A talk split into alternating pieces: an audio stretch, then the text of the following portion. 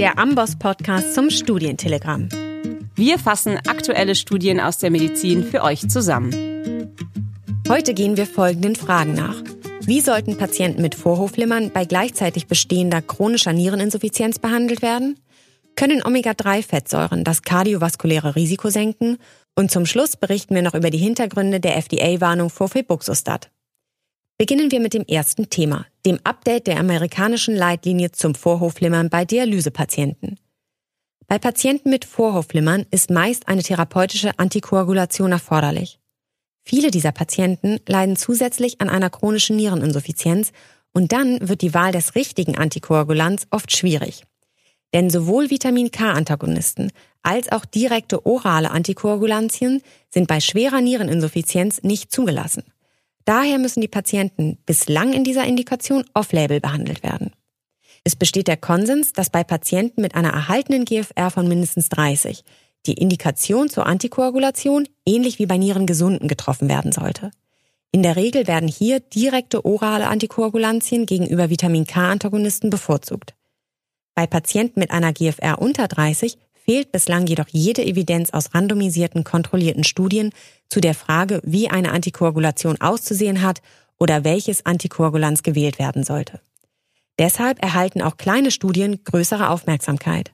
In den USA wurde vor einigen Jahren Apixaban in relativ kleinen pharmakokinetischen Untersuchungen bei Dialysepatienten getestet.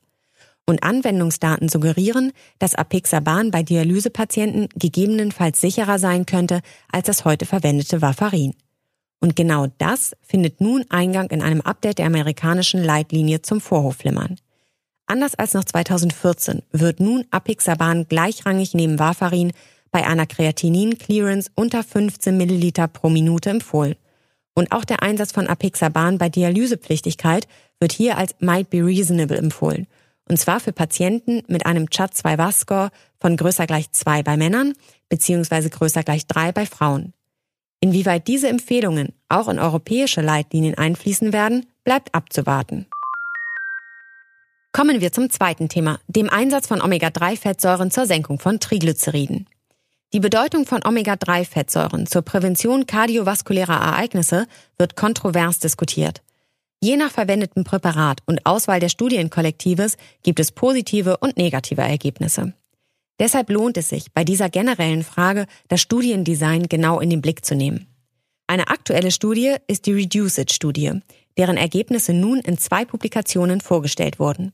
In dieser randomisierten, kontrollierten Studie wurden über 8000 Patienten mit kardiovaskulärem Risikoprofil eingeschlossen. Konkret wurde bei 71 Prozent der eingeschlossenen Patienten in der Vorgeschichte eine Atherosklerose und bei 29 Prozent ein Diabetes diagnostiziert. Alle Probanden erhielten bereits eine Statintherapie und wiesen darunter erhöhte Triglyceride bei einem relativ geringen LDL-Cholesterin auf, konkret einem LDL-Wert unter 100 Milligramm pro Deziliter. Die in die Studie eingeschlossenen Patienten erhielten dann entweder das Omega-3-Fettsäurederivat Icosapent-Ethyl in einer Dosierung von 4 Gramm täglich oder ein Placebo. Der primäre Endpunkt war ein kombinierter primärer Endpunkt und umfasste folgende Ereignisse kardiovaskulär bedingter Tod, nicht tödlicher Myokardinfarkt oder Schlaganfall, koronare Revaskularisation oder instabile Angina pectoris. Und dieser primäre Endpunkt konnte signifikant reduziert werden, so das Ergebnis nach einer mittleren Beobachtungszeit von knapp fünf Jahren.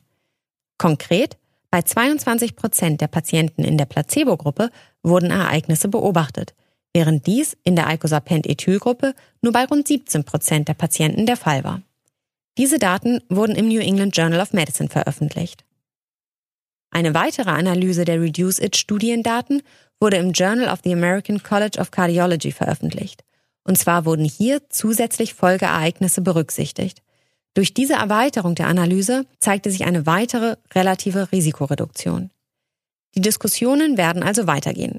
Mit dieser randomisierten, kontrollierten Studie ist schließlich erstmals ein Effekt auf kardiovaskuläre Endpunkte gezeigt worden. Nach wie vor zeigen viele Patienten trotz Statintherapie und suffizienter LDL-Senkung erhöhte Triglyceride. Und genau für diese Patienten könnte eine solche Therapie sinnvoll sein.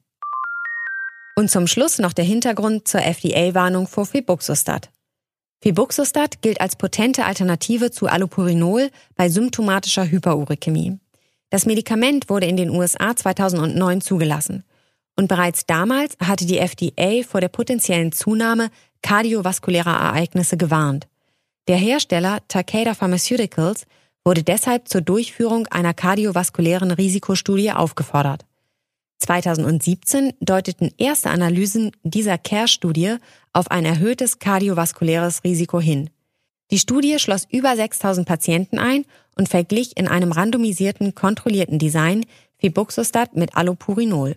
Die Ergebnisse zeigten, dass Febuxostat die Harnsäurewerte zwar stärker als Allopurinol senkte, Gichtanfälle jedoch nicht signifikant reduzieren konnte. Mit Febuxostat behandelte Patienten wiesen außerdem ein höheres Risiko für kardiovaskuläre Todesfälle sowie eine höhere Gesamtmortalität auf.